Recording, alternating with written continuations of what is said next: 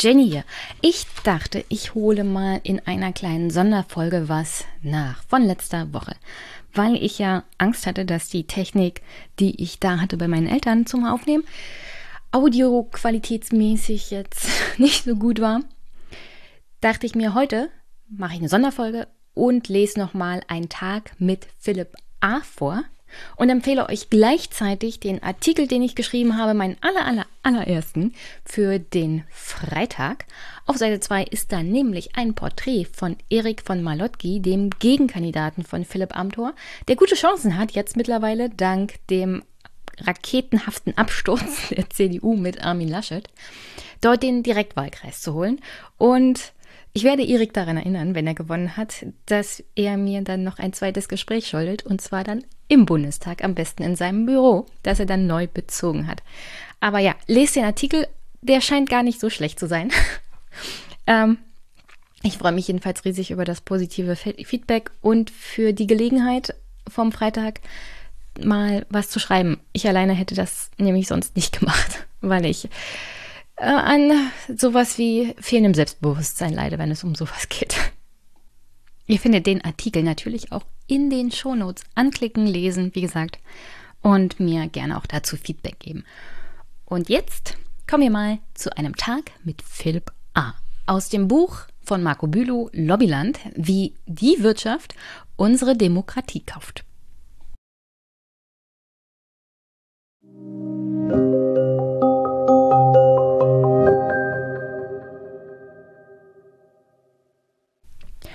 Ich habe es geschafft. Der endgültige Durchbruch. Was für ein Deal. Ich stehe vor der Frontseite des Reichstags, wenig losgerade und eigentlich bin ich nie am Haupteingang, sondern schlüpfe durch die Seiteneingänge, aber gerade genieße ich etwas die Stimmung. Vor dem Hohen Haus. Alles wird laufen wie immer. Ich sehe die kleinen Menschen durch die gläserne Kuppel, wie sie dort weit weg, auch von oben, den Bundestag besichtigen. Alles so transparent. Da muss ich lächeln. Sollen Sie das ruhig denken. Sie haben ja keine Ahnung. So, aber jetzt zum Seiteneingang, zur Limousine und auf zum nächsten Autokonzern. Mann, es gab eine Zeit. Da sind auch Chefetagen zu uns in die Ministerien gekommen. Aber diese ständigen blöden Anfragen von wahrscheinlich neidischen Abgeordneten zu Gesprächsterminen sollen dann ja immer entlarven, wie, wie viel und wie einseitig wir mit einigen Lobbys sprechen. Na und? Sie denken, sie wären so klug. Dabei müssen wir uns einfach nur woanders treffen. Daran ändert das Lobbyregister von 2021 so gar nichts. Aber das Gewissen ist beruhigt und alle halten wieder die Klappe. Die Sozen feiern sich dafür so ab, dabei wissen sie ja ganz genau, wie wir, dass es nichts verändert. Na gut, es wurde gejammert, dass wir uns viel mehr mit den wichtigen Unternehmensvertreterinnen als mit Ökos und sozialen Gleichmachern treffen. Aber hallo, wer bezahlt denn die Zeche und bringt alles zum Laufen? Nach der kurzen Diskussion ist jetzt alles wie vorher.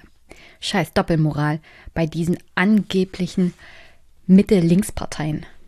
Schön, ihrer Basis und der Öffentlichkeit Moral vorzutäuschen, aber die Fleischtöpfe dann auch nicht verschmähen. Darf halt nur nicht so aussehen. Ja gut, auch bei uns wird immer mehr auf den Schein geachtet. Jetzt laden wir schon zu einem Autogipfel, bei dem wir von Verkehrswende sprechen. Der Umstieg dauert aber nun mal etwas und diesen Alarmismus der Klimaleute kann ich nicht mehr hören. Alle fahren doch gern Auto. Alle lieben deutsche Autos, gerade weil sie schnell sind. Natürlich verbrauchen sie dann viel. Die Schlacht steht in Europa gerade bevor und da muss Deutschland stark bleiben und dafür bin ich der Richtige. Ich steige in den Wagen. Sogar an unsere Limousinen wollen sie ran, als wenn das was ändern würde. Symbolpolitik. Symbole werde ich jetzt setzen bei dem Treffen. Meine Tage als Abgeordneter und Staatssekretär sind ja gezählt.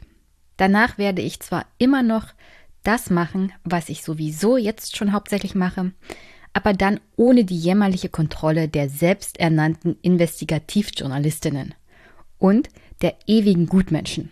Klar, sie werden kurz zetern, Abgeordnetenwatch und Lobbykontroll sagen, böse, böse.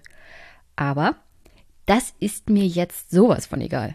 Meine noch Kolleginnen sind dagegen höchst neidisch. Und die Chance, nochmal Kanzler zu werden, habe ich immer noch. März mal richtig zeigen, wie das funktioniert mit der Rückkehr aus der Wirtschaft in die Politik. Das Gespräch war wie vorhergesehen. Die Pflicht halt und viele nette Worte. Hätte es doch wenigstens etwas Nettes zu essen gegeben. Mein Fahrer bringt mich zurück. Heute mal bitte nicht wieder ein Smalltalk über die Hertha. Ich spiele am Handy rum. Foto bei Insta veröffentlicht, wo ich richtig wichtig aussehe. Die Likes boom. Am meisten bei Posts ohne Inhalt. Lustig, die Warnung vor der Privatisierung der Politik. Die ist schon längst vollendet. Es zählt, wie man sich verkauft, sich inszeniert. Die wichtigen Medien spielen ja alle mit. Die haben mich schon von Anfang an promoted, auch wenn sie es anders nennen würden. Wegen jedem Mist wurde ich angefragt, auch als ich noch gar nichts zu sagen hatte. Alles ist eine Frage der Werbung und des Geldes. Ein Anruf aus Brüssel. Es läuft. Wir sind uns alle einig, dass die EU-Richtlinien zum viel zu nahen Verbot der Herstellung von Verbrennungsmotoren gestoppt werden muss. Volle Offensive. Wir haben die EU durchsetzt mit Lobbyisten. Aber dann kommen doch immer mal solche Aufschläge. Klar, meist sind es gewissensberuhigende Maßnahmen, Zielerklärungen ohne Bindung oder Ankündigungen, um Zeit zu gewinnen. Aber dann entsteht doch manchmal sowas wie ein Handlungsdruck. War auch so, als die Klimaspinnerjugend auf der Straße mega gehypt wurde. Dazu neben der immer tiefer fallenden SPD eine strauchelnde Union. Wir fingen an, uns zu rechtfertigen. Alles wurde ein Zeitspiel, auch weil die Lobby eine Zeit brauchte, um warm zu laufen. Dann kam Corona und wir hatten alle Zeit und alle Zeichen auf unserer Seite. Jetzt ist wieder Druck von außen im Kessel, aber die Lobbyistenmaschine läuft schneller. Die kooperative soziale neue Marktwirtschaft ist mit einer fetten Kampagne dabei. Sie sind an zahlreichen Politikern und Promis dran, sehr zuverlässig. Sie haben gute, geschulte Leute. Ihr Einfluss reicht bis weit in die Grünen und die SPD hinein. Ihr Umfeld und ihre Kontakte über die atlantische Gruppe bis hin zum Kreml sind aber auch immer noch da. Die Klimabewegung ist wieder gestärkt worden, aber agiert immer ohnmächtiger. Sie hatten gedacht, wenn sie ein paar Posten in einigen Parteien bekommen, werden sie alles verändern. So naiv. Sie werden vom System geschluckt und ausgespuckt. Die Schlaueren spielen mit. Und dafür bekommen sie dann auch mal ein Spielzeug oder einen Pyrrhussieg in einer Nebenfrage. Zugegeben, die Klimaveränderungen werden immer dramatischer, aber immer sollen es die Konzerne richten? Und wenn es dann schon darum geht, der Fußabdruck der grünen Klientel ist doch am größten. Sie haben große Häuser, reisen viel, kaufen viel. Im Bundestag sind gerade die Grünen die Vielflieger. Und außer den drei Ökos, die symbolisch mit dem Rad kommen, drängeln sie sich gern in die Limousinen rein. Ich habe nichts dagegen, wenn wir bei den Technologien etwas grüner und effizienter werden. Damit kann auch viel Geld verdient werden. Okay, auch beim Verkehr. Tesla zeigt es schon lange. Diskutiert ja zum Glück keiner, wie viel Energie und Materialien die Herstellung seiner Autos kostet. Aber auch immer dieses Getue, als wenn das Klima allein von den Autos abhängt. Gut, der Andi, der hat damals wirklich eine miserable Figur abgegeben. Aber er ist sich treu geblieben, während der Markus immer mal wieder auf Öko tut. Wir leisten unseren Beitrag, aber diese Vorlage wird verhindert. Hier geht es um viel mehr. Ich bin im Büro angekommen. Endlich einen guten Kaffee. Nein, die Postmappe ist zu dick. Beantwortet das meiste ohne mich. Ihr wisst doch, was ich will, raunt sich vielleicht etwas zu streng meinen Mitarbeiter an. Ich werde auch noch mit meinem Team anstoßen, aber sage es Ihnen erst die Tage. Bin in Gedanken immer noch bei meinem neuen Job. Ich kassiere jetzt übergangsweise doppelt ab. Die Diät als Abgeordneter plus die Zulage als Staatssekretär. Und dann noch das üppige Salär im neuen Job. Haha, okay, dreifach. Sagen wir, ich gehöre zur gehobenen Mittelschicht. Das neue Gehalt ist offiziell natürlich ein Vorschuss und wird erst nach dem Mandat abgerechnet. Diese lächerliche Karenzzeitregelung von 18 Monaten juckt mich nicht. Meinen direkten Wechsel in die Wirtschaft wird die Kommission bestimmt nicht untersagen. Auch so ein Papiertiger, extra so gestaltet, dass die Gemüter beruhigt werden, aber zahnlos. Am Ende genehmigt man doch jeden Wechsel. Und wenn nicht, passiert auch nichts. Heute Abend gibt's eine Party. Lustig, wenn ich an meine Anfangsphase im Bundestag zurückdenke. Als sie noch Stress gemacht haben, weil ich auf Kosten von Lobbyisten ein wenig gefeiert habe und gereist bin.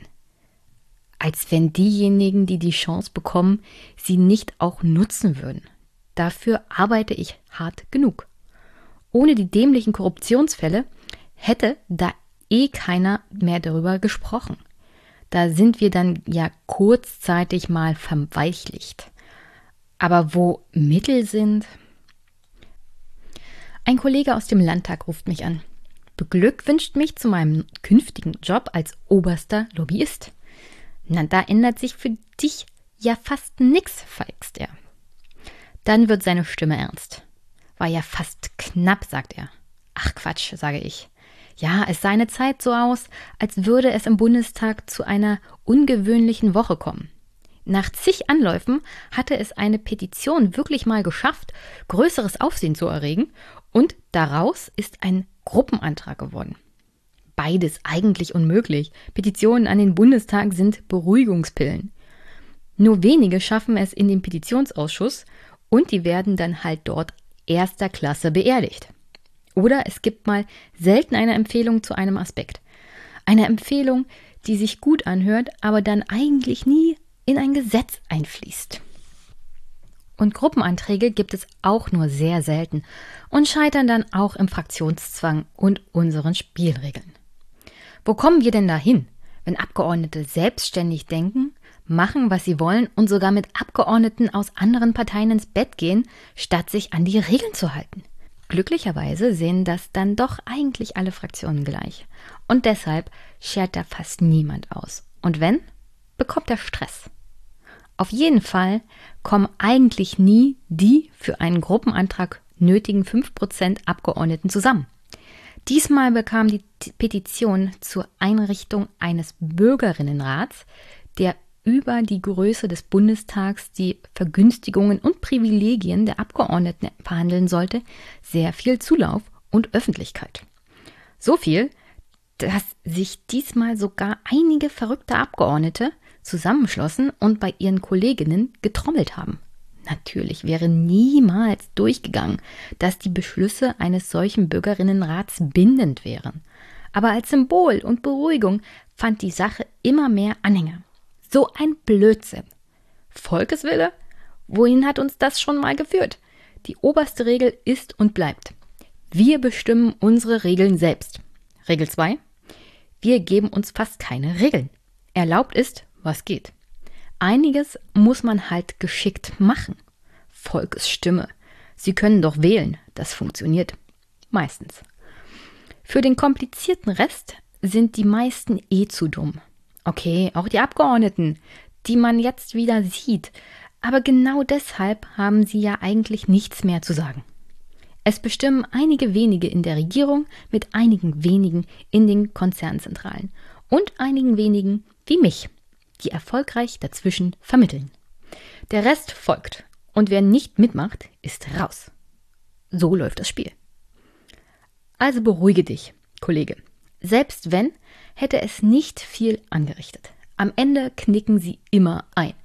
Die Sozen zuerst, wie üblich. Die meisten aus unserem Laden waren nur dabei, weil sie der Spitze eins auswischen wollten.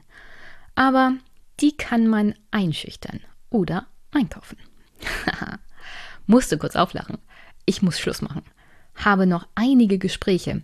habe ja für meine Nachfolge noch einiges zu arrangieren. Der Tag von Philipp ist nicht langweilig und man kann sich ausmalen, wie es weitergeht. Natürlich spielt er in einer nicht so fernen fiktiven Zukunft. Alles übertrieben? Nein, alles hat es so oder so ähnlich schon gegeben. Allein mit den Gesprächen, die ich schon gehört habe, könnte ich Bücher füllen. Und, wie heißt es so schön, am Ende eines Filmabspanns, etwaige Ähnlichkeiten mit tatsächlichen Begebenheiten oder lebenden oder verstorbenen Personen sind rein zufällig. Aber hier werden sie bewusst in Kauf genommen. Zwinker Smiley.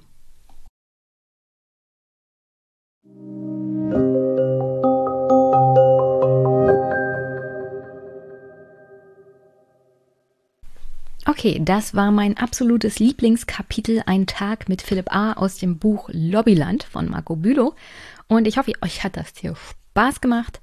Und das war nur eine kleine Sonderfolge zum Sonntag als Nachreichung zur letzten Folge, weil es mir wirklich wichtig war, das mal vorzulesen. Es ist unglaublich lustig und traurig zugleich.